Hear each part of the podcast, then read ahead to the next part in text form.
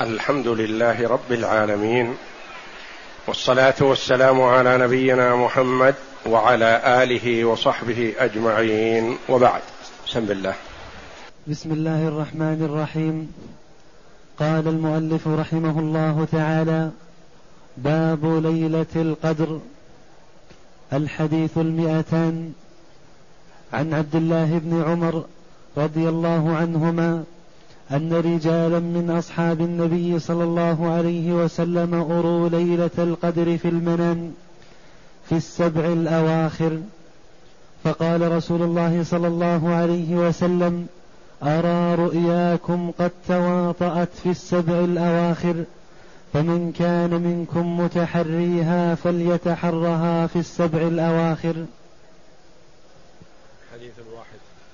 الحديث الواحد بعد المئتين عن عائشة رضي الله عنها أن رسول الله صلى الله عليه وسلم قال تحروا ليلة القدر في الوتر من العشر الأواخر. هذان الحديثان في ليلة القدر. والله جل وعلا نوه بفضلها في كتابه العزيز. فقال عز من قائل إنا أنزلناه في ليلة القدر وما أدراك ما ليلة القدر تعظيما لشأنها ليلة القدر خير من ألف شهر تنزل الملائكة والروح فيها بإذن ربهم من كل أمر سلام هي حتى مطلع الفجر. وقال الله جل وعلا إنا أنزلناه في ليلة مباركة التي هي ليلة القدر التي نزل فيها القرآن. فهي ليلة عظيمة وسميت ليلة القدر لعظم قدرها. فهي عظيمة القدر أو أن العمل الصالح فيها عظيم القدر عند الله جل وعلا. وهما متلازمان فلعظم هذه الليلة وفضلها عظم العمل الصالح فيها وكثر أجره. عن عبد الله بن عمر بن الخطاب رضي الله عنه تقدم لنا أكثر من مرة بأنه إذا قيل عن عمر أو عن عبد الله بن عمر فإنه ينصرف إلى عمر بن الخطاب رضي الله عنه. وقيل رضي الله عنهما أي عن عبد الله وأبيه عمر لأنهما صحابيان. فإذا كان الرجل صحابي وأبوه صحابي يقال رضي الله عنهما. وإذا كان أبوه صحابي وهو صحابي وأبوه صحابي وجده صحابي فيقال رضي الله عنهم. يعني عن الثلاثة. أن رجالا من أصحاب النبي صلى الله عليه وسلم أوروا. يعني رأوا ليلة القدر في المنام. رأوها هي أي ليلة تكون في السبع الأواخر. ما حدد ليلة بعينها. يعني كثير منهم رأى رؤيا. منهم من رآها ليلة 21 ومنهم من رآها مثلا ليلة 27 ومنهم من رآها ليلة 25 فتواطأت رؤياهم على أنها في السبع الأواخر من رمضان. فقال رسول الله صلى الله عليه وسلم أرى رؤياكم قد تواطأت في السبع الأواخر من رمضان. تواطأت يعني توافقت واتفقت على أنها في السبع الأواخر من رمضان فتتحرى في هذه الليالي فمن كان منكم متحريها من حرص عليها لفضلها فليتحراها في السبع الأواخر من رمضان. والحديث الحادي الواحد وبعد المئتين حديث عائشة رضي الله عنها أن رسول الله صلى الله عليه وسلم قال أمر منه تحروا ليلة القدر في العش في الوتر من العشر الأواخر. الوتر ليلة 21 وليلة 23 وليلة 25 وليلة 27 وليلة 29 هذه ليالي الأوتار. تحروا ليلة القدر في هذه الليالي فهي أرجى. والحكمة والله أعلم في إخفاء ليلة القدر لأجل أن يجتهد المسلم في كل شهر رمضان. وفي العشر الأواخر منه خاصة وفي الأوتار خاصة تحريا لليلة القدر. لأنها لو علمها المرء لربما حصر اجتهاده فيها فأخفاها الله جل وعلا عن العباد حتى يجتهدوا أكثر لمصلحتهم. فالعمل الذي يعمله العبد له يعود نفعه ومصلحته له لا لغيره. كما قال الله جل وعلا في الحديث القدسي يا عبادي إنما هي أعمالكم. أحصيها لكم ثم أوفيكم إياها. فمن وجد خيرا فليحمد الله الذي وفقه لهذا العمل. ومن وجد غير ذلك شرا فلا يلوم إلا نفسه هو الذي فرط هو الذي ضيع نفسه وقدم على الله جل وعلا مفلسا من العمل الصالح. تحروا ليلة القدر في الوتر من العشر الأواخر. أي ليالي الأوتار فهي آكد. وآكدها وأحراها عند الجمهور هي ليلة سبع وعشرين.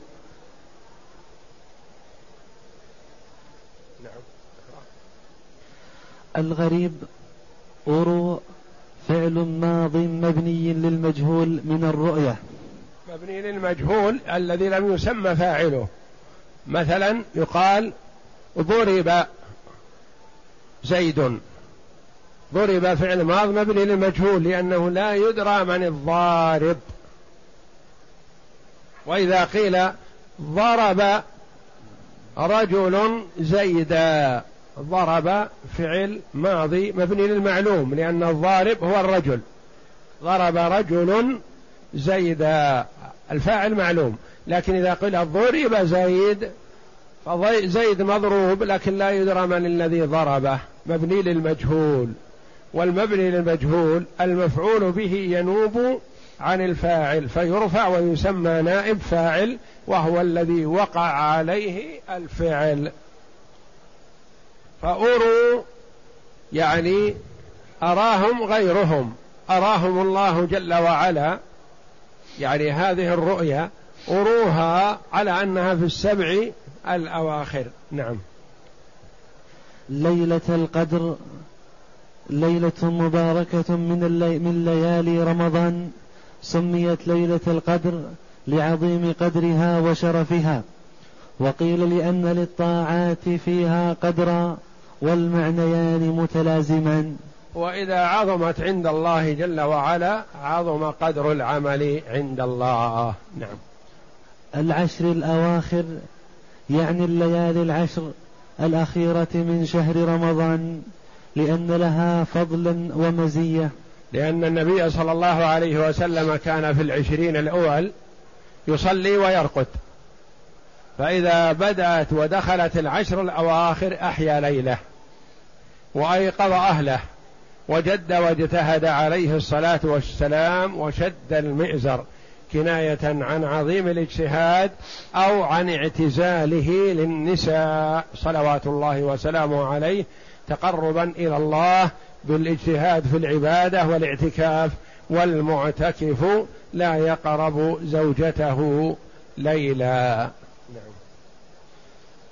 قد تواطأت أصله أن يطأ الرجل برجله مكان وطئ من قبله فنقلت هنا إلى معنى موافقة رؤيا الرجل لرؤيا الآخر. أصل تواطأت يعني أن المرء يطأ في مكان وطأ فيه غيره. فيقال تواطأ يعني كانت موطئ قدمه نفس موطئ السابق. ثم نقلت على كل على لكل اتفاق. يقال تواطأ فلان وفلان أو اتفقوا أو تواطأ القوم على كذا بمعنى اتفقوا. نعم. فتواطأت مثل توافقت لفظا ومعنى. يعني وزنها ومعناها. نعم. المعنى الإجمالي ليلة القدر ليلة شريفة عظيمة فيها تضاعف الحسنات وتكفر السيئات. وتقدر الأمور. ولما علم الصحابة رضي الله عنهم فضلا إنا أنزلناه في ليلة مباركة. قال جل وعلا يفرق فيها كل أمر حكيم. يعني ترتب الأمور. نعم. نعم. ولما علم الصحابة رضي الله عنهم فضلها وكبير منزلتها أحب الاطلاع على وقتها. ولكن الله سبحانه وتعالى بحكمته ورحمته بخلقه أخفاها عنهم ليطول تلمسهم لها في الليالي فيكثروا من العبادة التي تعود عليهم بالنفع. فكان الصحابة يرونها في المنام واتفقت رؤاهم على أنها في العشر الأواخر من شهر رمضان. فقال النبي صلى الله عليه وسلم أرى رؤياكم قد تواطأت في العشر فمن كان متحريا لها فليتحرها على العشر الأواخر خصوصا في أوتار تلك العشر فإنها أرجى وأرجاها وأكثرها علامات ودلالات هي ليلة سبع وعشرين من رمضان فليحرص على رمضان وعشره الأخيرة أكثر وليلة سبع وعشرين أبلغ وفقنا الله لنفحاته الكريمة. اختلاف العلماء اختلف العلماء في تعيين ليلة القدر وحكى فيها الحافظ ابن حجر في فتح الباري سبعة وأربعين قولا. نقل فيها سبعة وأربعين قولا في ليلة القدر في فتح الباري على أحاديث ليلة القدر في الجزء الرابع من فتح الباري. منهم من قال إنها في سائر السنة ومنهم من قال إنها كانت في سنة من السنوات ومنهم من قال إنها كانت في زمن النبي صلى الله عليه وسلم ورفعت وأقوال كثيرة بلغت سبعا وعشرين قولا أوردها ابن حجر رحمه الله في فتح الباري. نعم. وقد قصد بذلك المشاركة في إبهامها وتعميقها ولكن كأن ابن حجر رحمه الله قصد المشاركة في إبهامها أكثر حيث نقل الأقوال السبعة والأربعين فيها. نعم. ولكنه رجح منها أنها في أوتار العشر الأخيرة من رمضان. نعم. وقال الإمام أحمد أرجاها ليلة سبع وعشرين وهذا القول أرجحها دليلا. ما يؤخذ من الحديث أولا فضل ليلة القدر لما ميزها الله تعالى من ابتداء نزول القرآن. وتقدير الأمور وتنزيل الملائكة الكرام فيها. فصارت في العبادة عن ألف شهر لمزيد المضاعفة. العبادة في ليلة القدر تعادل وبل هي خير من العبادة في ألف شهر. نعم. ثانيا ليس فيها ليلة القدر. ثانيا أن الله تبارك وتعالى من حكمته ورحمته أخفاها ليجد الناس في العبادة طلبا لها فيكثروا فيكثر ثوابهم. فيكثر ثوابهم. فيكثر ثوابهم. ثالثا أنها في رمضان وفي العشر الأخير أقرب خصوصا ليلة سبع وعشرين. رابعا أن الرؤيا الصالحة حق يعمل بها إذا لم تخالف القواعد الشرعية. إذا لم تخالف القواعد الشرعية أما إذا خالفت القواعد الشرعية فلا يعمل بها وإنما يستأنس بها إذا وافقت ولم تخالف القواعد الشرعية. نعم. فإن النبي صلى الله عليه وسلم جعل تواطؤ رؤياهم على أنها في العشر الأخير دليلا على كونها فيها. خامسا استحباب طلبها والتعرض فيها لنفحات الله تعالى. فهي ليلة مباركة تضاعف فيها الأعمال ويستجاب فيها الدعاء ويسمع النداء. والمحروم من حرم طلبها والتعرض لرحمة الله في مضانها قال شيخ الإسلام ابن تيمية أيام عشر ذي الحجة أفضل من أيام العشر من رمضان. إن العلماء رحمهم الله اختلفوا في العشر الأواخر من رمضان والعشر الأوائل من شهر ذي الحجة. أيهما أفضل؟ العشر الأواخر من رمضان فيها فضل عظيم. وكان النبي صلى الله عليه وسلم يجتهد فيها ما لا يجتهد في غيرها. وكان يحيي الليل كله عليه الصلاة والسلام وفيها ليلة القدر. والعشر الأوائل من ذي الحجة ورد فيها قوله صلى الله عليه وسلم الحديث الصحيح ما من أيام العمل الصالح فيها أحب إلى الله من هذه الأيام يعني أيام العشر. قالوا يا رسول الله ولا الجهاد في سبيل الله؟ قال ولا الجهاد في سبيل الله إلا رجل خرج بنفسه وماله فلم يرجع من ذلك بشيء. ففي هذه تفضيل وفي هذه تفضيل فأيها أفضل؟ جمع بينها شيخ الإسلام ابن تيمية رحمه الله تعالى فقال ليالي العشر الأواخر من رمضان أفضل لأن فيها ليلة القدر. وأيام العشر الأوائل من ذي الحجة أفضل لقوله صلى الله عليه وسلم ما من أيام العمل الصالح فيها أحب إلى الله من هذه الأيام يعني أيام العشر. فهذا جمع حسن من شيخ الإسلام رحمه الله. قال شيخ الإسلام ابن تيمية رحمه الله أيام عشر ذي الحجة أفضل من أيام العشر من رمضان. والليالي العشر إلا واحدا من رمضان. وليالي العشر الأواخر من رمضان. كلمة إلا واحد هذه ما هي صح خطأ. الأواخر. والليالي, والليالي العشر الأواخر من رمضان. صحوها. والليالي وليالي العشر الأواخر من رمضان أفضل من ليالي عشر ذي الحجة. قال ابن القيم إذا تأمل الفاضل اللبيب هذا الجواب وجده شافيا كافيا فإنه ليس من أيام العمل فيها أحب إلى الله من أيام عشر ذي الحجة. وأما ليالي عشر رمضان فهي الليالي التي كان النبي صلى الله عليه وسلم يحييها كلها فمن أجاب بغير هذا التفصيل لم يمكنه أن يدلي بحجة صحيحة.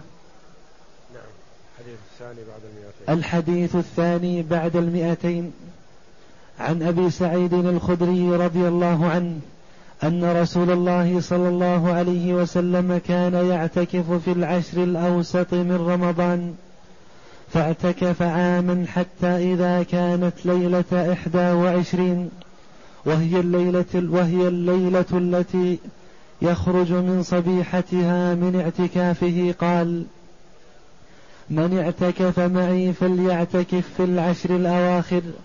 فقد أريت هذه الليلة ثم أنسيتها. وقد رأيتني أسجد في ماء وطين في من صبيحتها. فالتمسوها في العشر الأواخر. والتمسوها في كل وتر. قال فمطرت السماء تلك الليلة وكان المسجد على عريش فوكف المسجد فأبصرت عينا رسول فأبصرت عينا رسول الله صلى الله عليه وسلم وعلى جبهته أثر الماء والطين من صبح إحدى وعشرين. هذا الحديث عن أبي سعيد الخدري رضي الله عنه. ينقل لنا أن النبي صلى الله عليه وسلم كان من عادته أن يعتكف العشر الأوسط من رمضان. فإذا كان اليوم العشرين الذي كان إذا انتهى خرج من معتكفه. قال للناس من كان اعتكف معي فليعتكف العشر الأواخر. فإني أريت ليلة القدر ثم أنسيتها لحكمة يريدها الله جل وعلا لأن قلوب العباد بين اصبعين من أصابع الرحمن.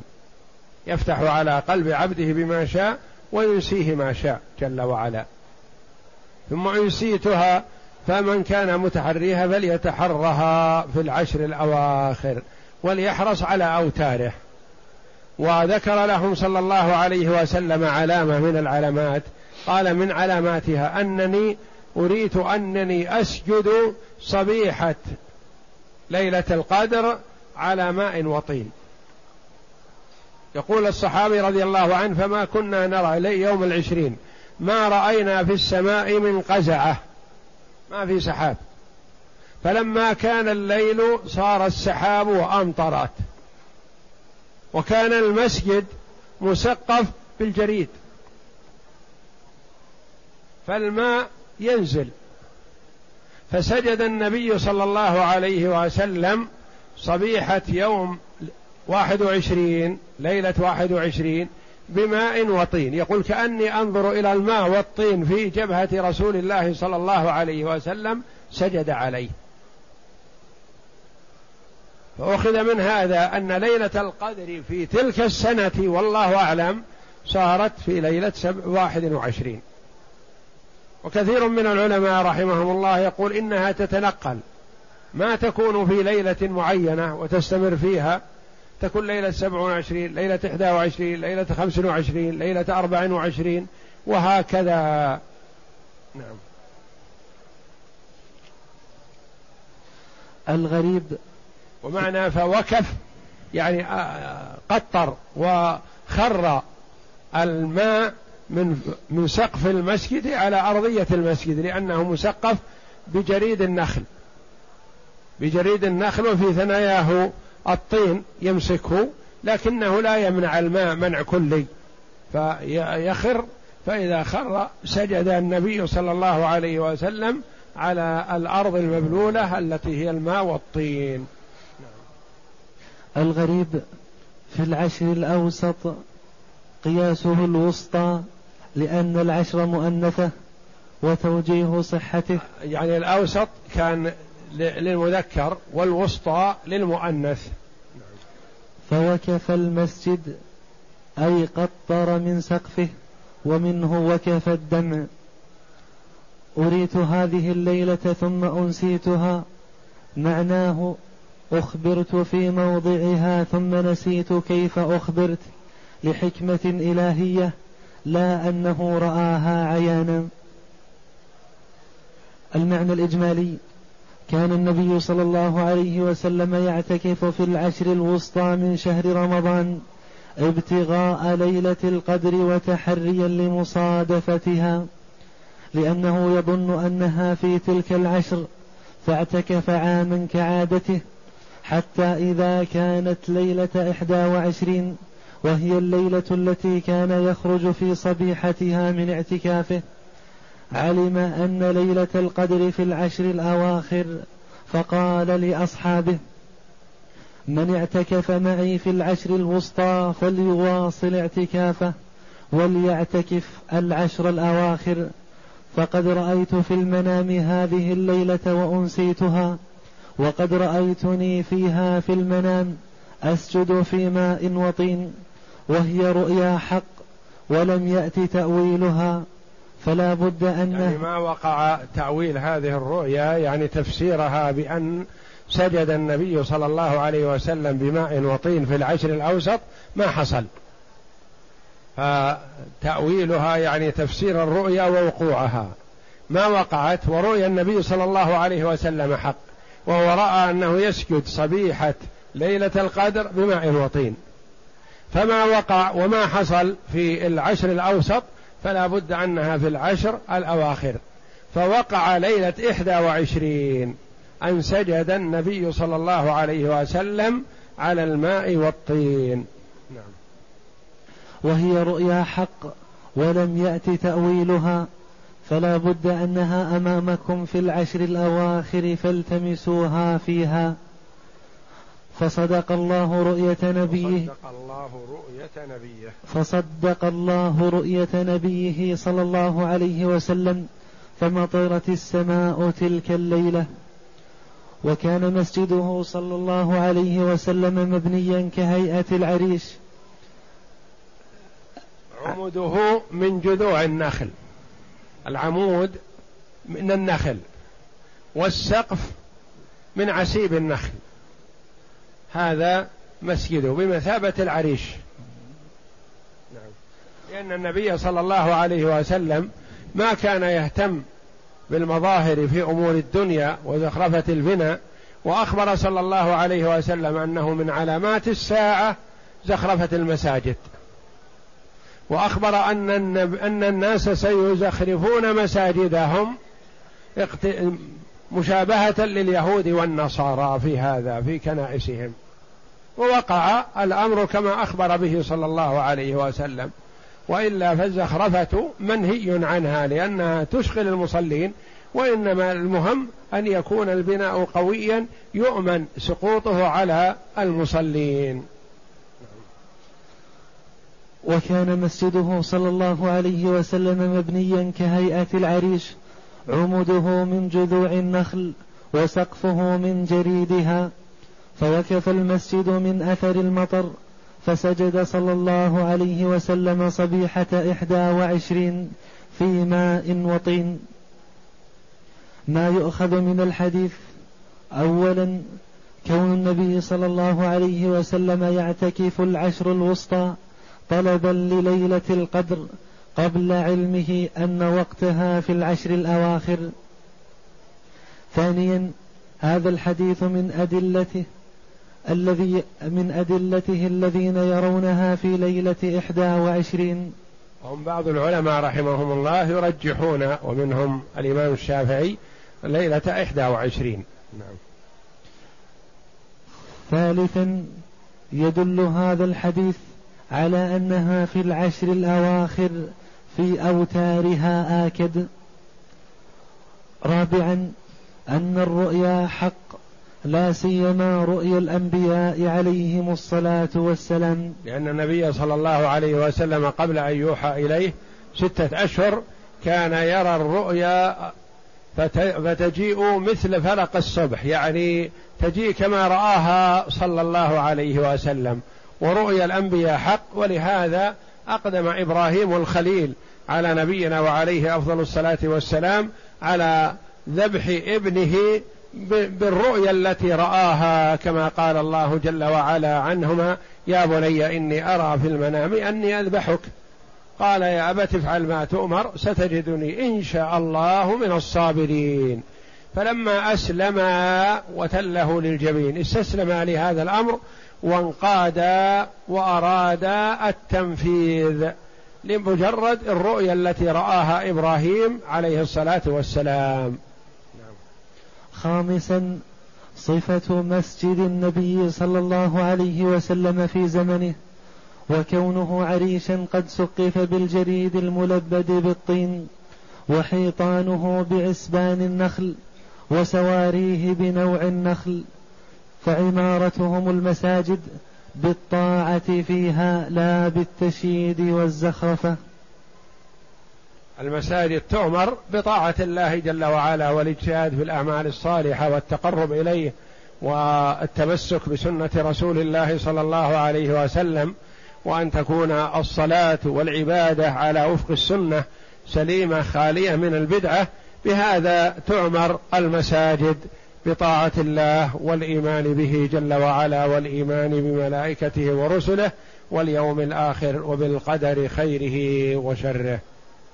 الدرس القادم إن شاء الله في الحج كتاب الحج لأن باب الاعتكاف سبق أن أخذناه في أواخر شهر رمضان الماضي. والله أعلم. وصلى الله وسلم وبارك على عبده ورسول نبينا محمد وعلى آله وصحبه أجمعين.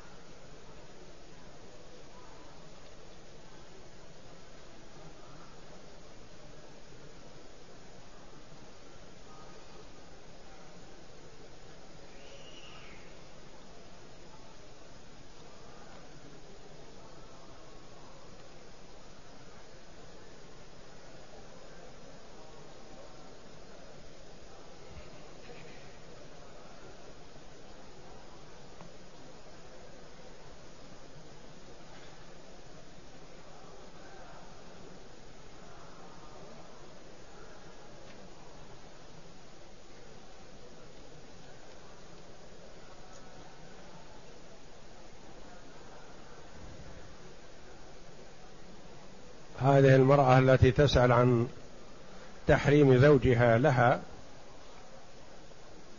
هذا لا بد من مراجعة المحكمة فيه.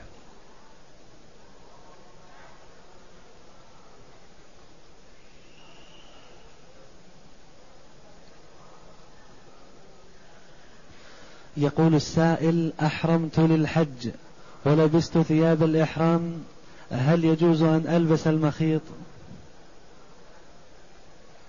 إذا أحرمت بالحج أو بالعمرة وتجردت من المخيط ولبست ملابس الإحرام ثم بعد ذلك لبست المخيط فلا يخلو.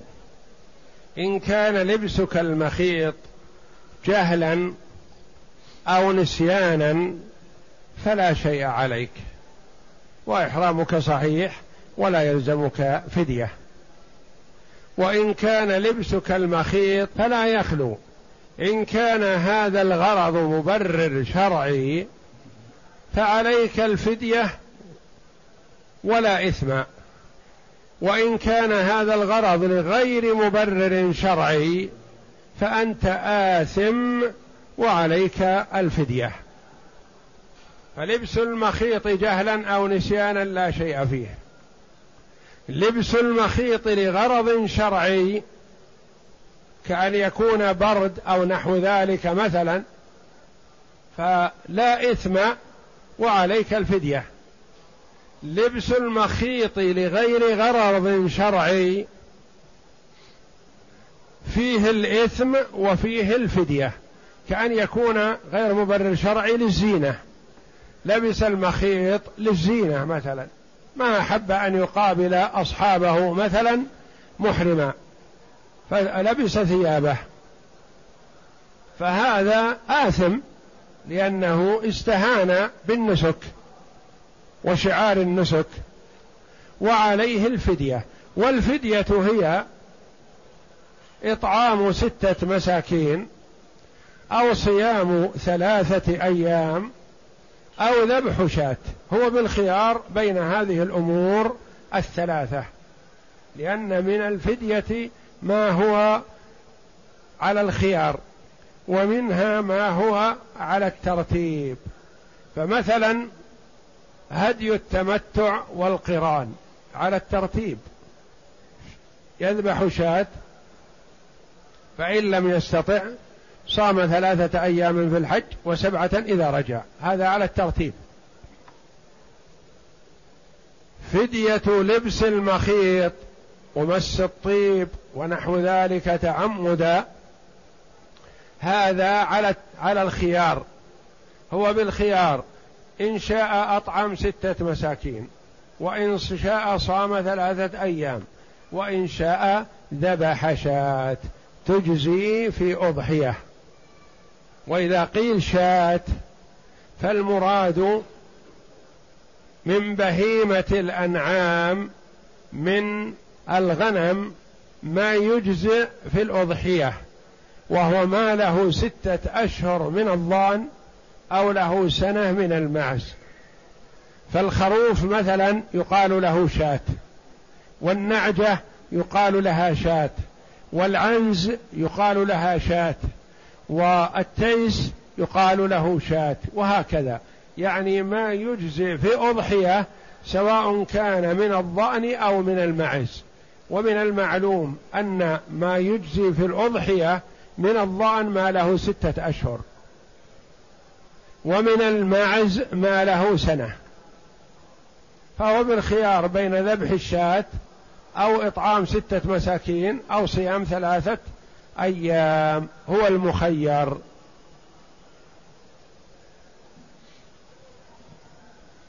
وعرفنا أن الوقوع في المخالفة كل مخالفة بحسبها وليست على حد سواء.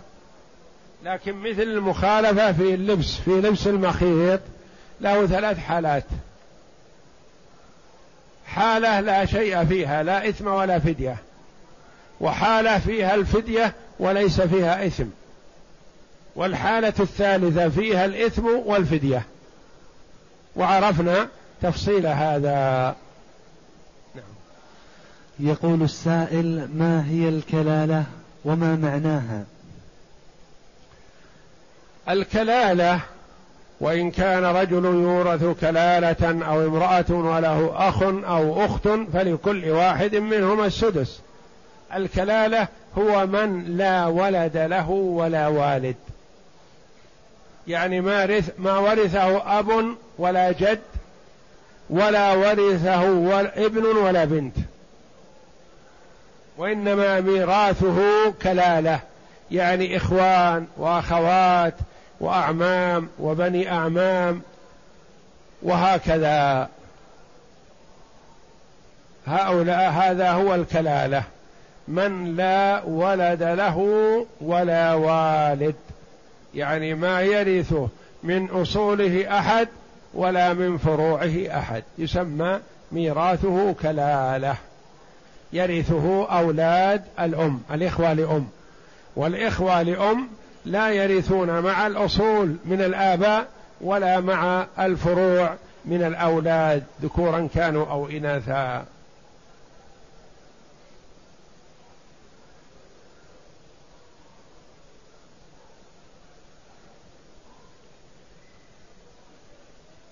يقول السائل من اعتمر في رمضان وأتى بعمرة لغيره في شوال هل يلزمه هدي إذا أتى بعمرة في شوال فهو متمتع فمن تمتع بالعمرة إلى الحج فما استيسر من الهدي. والعمرة في شوال تعتبر عمرة في أشهر الحج. فيكون متمتع. عليه هدي التمتع إن لم يكن من سكان مكة وما حولها من حاضر المسجد الحرام. فإن كان من سكان مكة وما حولها فليس عليه هدي في هذه الحال.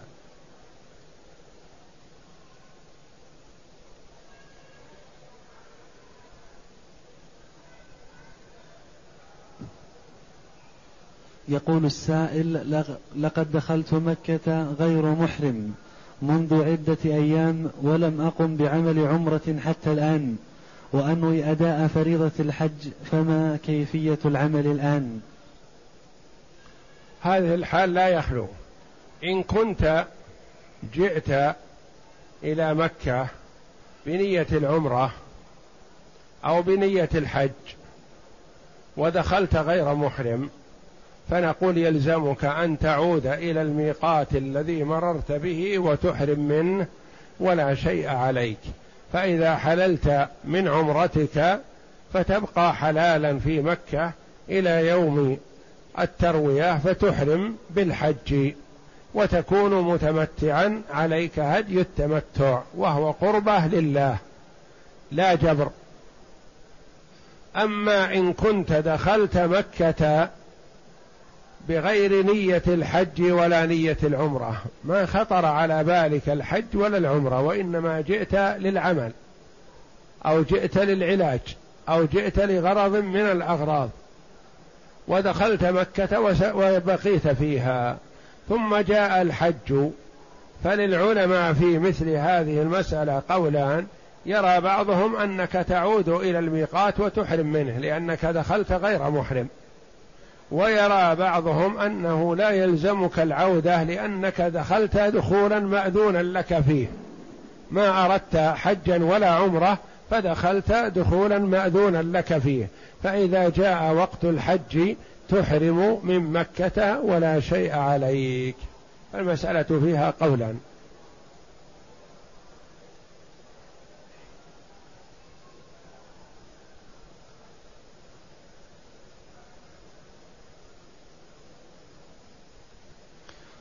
يقول السائل ما حكم الصلاة في المسجد الذي فيه قبر؟ وهل هناك فرق إذا كان القبر في مقدمة المسجد أو في مؤخرة المسجد؟ نعم. المسجد الذي فيه قبر لا يخلو. إن كان المسجد بني من أجل القبر القبر أول ثم بني المسجد. فهذا يجب هدمه المسجد ولا تصح الصلاة فيه لأنه بني على القبر. أما إذا كان المسجد أولا وكان الناس يصلون فيه ثم دفن فيه ميت فالصلاة في المسجد صحيحة ويجب نبش القبر وإخراجه إلى مقابر المسلمين. وهناك فرق بين أن يكون القبر في مقدمة المسجد والمصلون يستقبلونه فهذا لا يصح إقراره بحال. بخلاف ما إذا كان بمؤخرة المسجد والناس يصلون ويجعلون ظهورهم إلى القبر لا يصلون إليه فهذا أخف حالا وإن كان المسجد بني على القبر في هذه الصفة فلا تصح الصلاة في المسجد. لأنه بني على القبر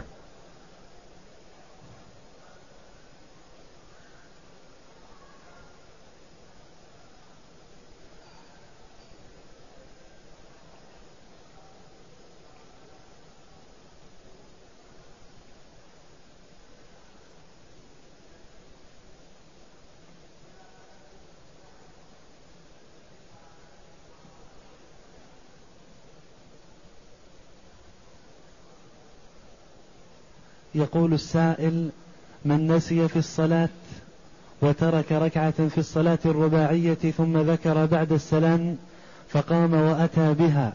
هل يسجد للسهو بعد السلام أم قبل السلام؟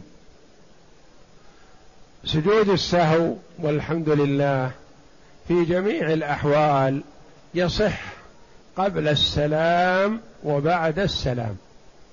لكن في مثل هذه الحالة التي سأل عنها السائل نقص في صلاته سلم قبل التمام ثم قام وأتى بالباقي فهذا الأفضلية بعد السلام. الأفضل بعد السلام.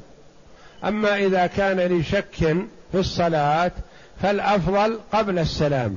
وفي كلا الأمرين يصح السجود قبل السلام وبعد السلام والحمد لله. يقول السائل هل يلزم الحاج أن يذبح هديه بنفسه؟ يصح للمرء أن يوكل من يثق به في ذبح الهدي. وإن تولاه بنفسه فهو أولى لفعل النبي صلى الله عليه وسلم. فالتوكيل فيه جائز إذا وثقت بالوكيل أو من كلف من قبل الدولة بتولي ذبح الهدي. فالغالب أن هؤلاء يراقب عملهم ويطلع عليه. فإذا كانت الجهة مكلفة من قبل الدولة ووكلتهم في نحر هديك فلا شيء عليك. وإذا توليت أنت هديك بنفسك فذلك أفضل لأن النبي صلى الله عليه وسلم نحر بيده الشريفة ثلاثا وستين بدنة يوم العيد. ووكل علي رضي الله عنه في نحر الباقي لأنه أهدى مئة بدنة. وهو قارن عليه الصلاة والسلام حج قارنا والواجب عليه شاة تذبح في مكة. شاة. فأهدى عليه الصلاة والسلام تعظيما لشعائر الله مئة بدنة.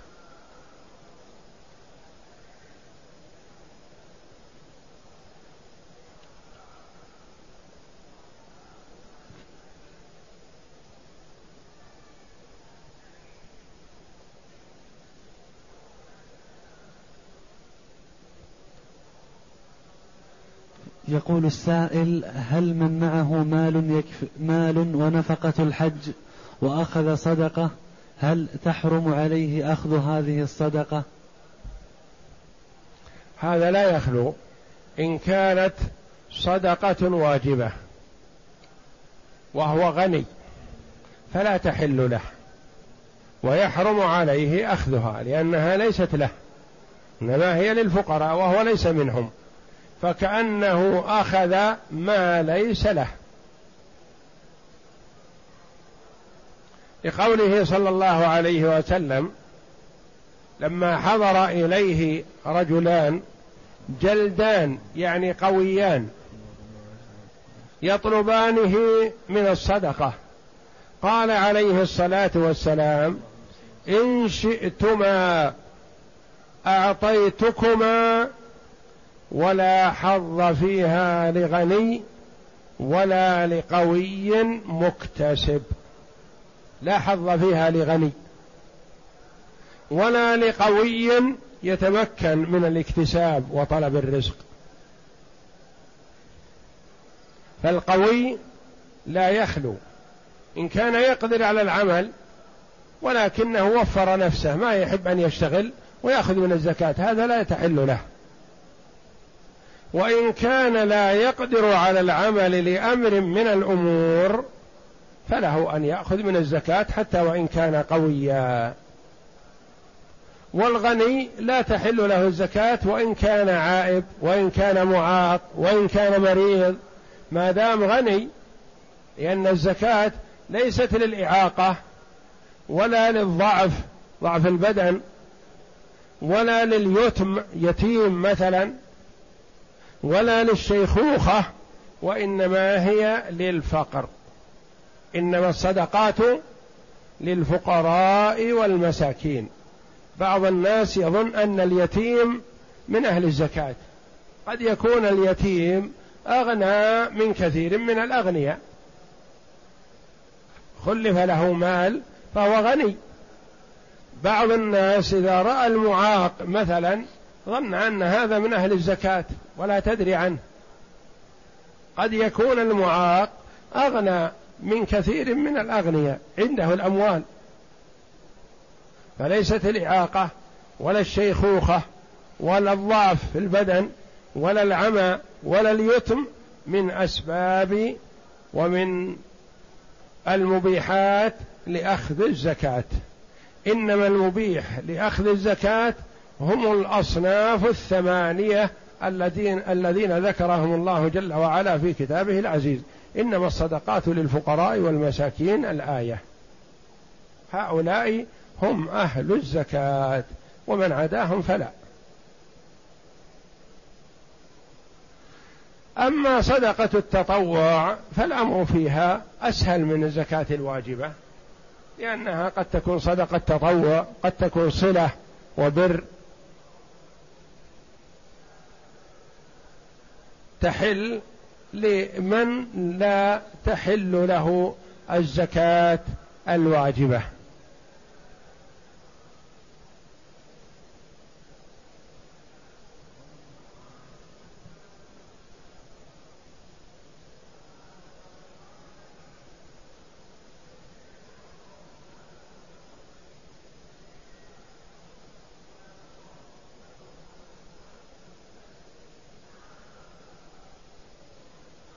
يقول السائل حلفت على ألا أفعل شيئا وأنا غضبان وهذا الشيء هو عمل في دوامي وأنا مظلوم فيه ولكنني فعلته إجبار إجبارا خوفا من المسؤولين أن يضرونني فهل علي كفارة؟ هذا لا يخلو إن كنت فعلته مختارا فعليك الكفارة. وإن كنت فعلته مجبرا رغم أنفك لا خيار لك. فقد عذرك بعض العلماء في هذا فلا تجب الكفارة. والكفارة سهلة والحمد لله إذا كفرت فهي على على الخيار بين ثلاثة أمور. أنت مخير بينها. فإذا لم تستطع واحدا من الثلاثة تنتقل إلى الرابع. والرابع لا تأتي به وأنت تستطيع واحدا من الثلاثة. الثلاثة هي كما ذكر الله جل وعلا إطعام عشرة مساكين من أوسط ما تطعمون أهليكم أو كسوتهم أو تحرير رقبة. أنت بالخيار بين هذه الثلاثة. أطعم عشرة مساكين طعام يشبعهم أو تكسو عشرة مساكين كسوة تجزي في الصلاة أو تعتق رقبة. ما استطعت واحدا من الثلاثة فصيام ثلاثة أيام. أما من يستطيع الإطعام مثلا واختار الصيام لأنه يرى أنه أكثر كلفة ومشقة فأحب أن يصوم ثلاثة أيام ولا يطعم عشرة مساكين فلا. لا يصح منه الصيام وهو قادر على الإطعام.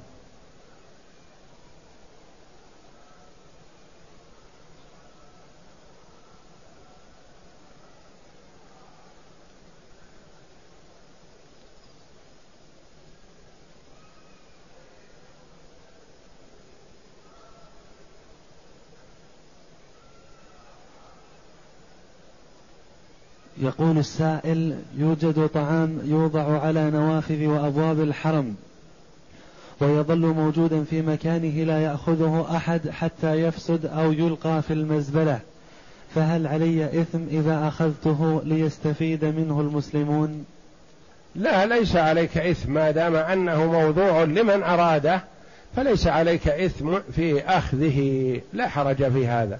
إذا لم يكن صاحبه وضعه في هذا المكان ليعود إليه عرفت أن هذا موضوع لمن أراده من المسلمين فأخذت منه فلا شيء عليك والحمد لله.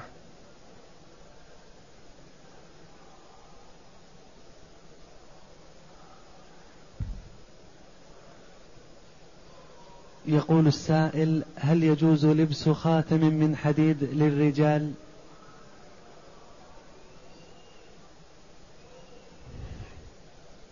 كره بعض العلماء رحمهم الله خواتم الحديد وقالوا إنها حلية أهل النار وإنما يجوز للمسلم أن يتختم بالفضة ولا يجوز له أن يلبس خاتم الذهب لأن النبي صلى الله عليه وسلم أخذ قطعة من حرير وقطعة من ذهب. فقال هذان حل لإناث أمتي حرام على ذكورها فيحرم على الرجل أن يلبس خاتم الذهب وله أن يلبس خاتم الفضة. وكره بعض العلماء لبس خاتم الحديد قالوا حلية أهل النار. وأجاز بعض العلماء لبس خاتم الحديد لأن النبي صلى الله عليه وسلم قال للرجل الذي طلب أن يزوجه المرأة قال ماذا تصدقها؟ قال لا أجد شيئا. قال له النبي صلى الله عليه وسلم التمس ولو خاتما من حديد. قالوا فقول النبي صلى الله عليه وسلم التمس ولو خاتما من حديد دليل على جواز لبس خاتم الحديد.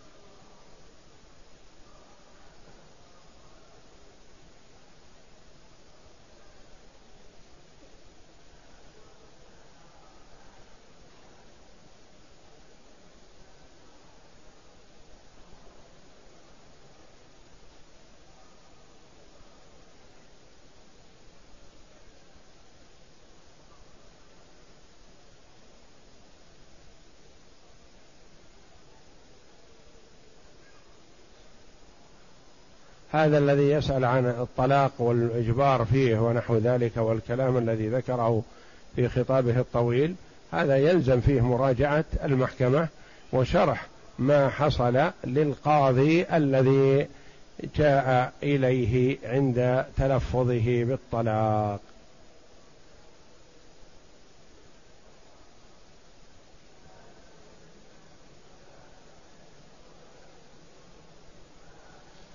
يقول السائل جئت بعمرة لي في رمضان وعملت عمرة أخرى لجدتي المتوفاة في شوال فهل علي هدي؟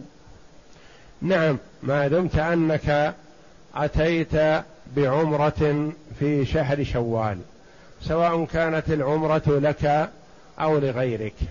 وإذا يسر الله لا وحجت وحججت من نفس السنة سواء كانت الحجة لك أو لغيرك. فإذا أتيت بعمرة في شوال وحججت من نفس السنة فأنت متمتع عليك هدي التمتع. وهدي التمتع كما تقدم هدي شكر لله جل وعلا على أن يسر لعبده نسكين في سفرة واحدة. فلا يتهرب منه المرء لأن النبي صلى الله عليه وسلم أهدى مئة بدنة. فالمسلم يحرص على الهدي بخلاف هدي الجبران فهذا حاول التخلص منه قدر المستطاع لأن هدي الجبران لا يلزمك إلا إذا أخطأت. فأنا أقول حاول التخلص من الخطأ لا تخطئ. من أجل ألا يكون عليك هدي جبران.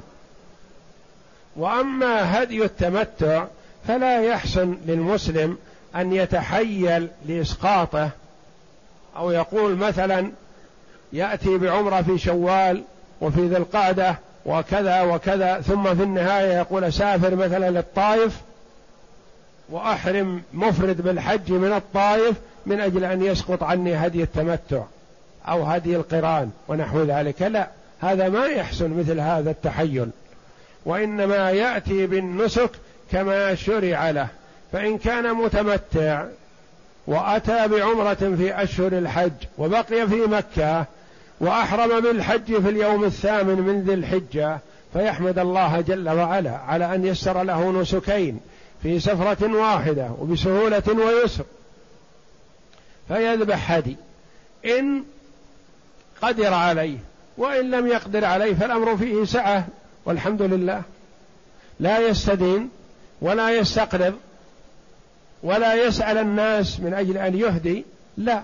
يصوم ثلاثة أيام في الحج وسبعة أيام إذا رجع والحمد لله. الأمر فيه سعة ولله الحمد. وفرق بين هدي التمتع وهدي الجبران. هدي الجبران معروف من اسمه. هدي جبران يعني جبر نقص. فأنت يا أخي لا تنقص. لا تترك واجب ولا تفعل محظور. فلا يلزمك هدي جبران.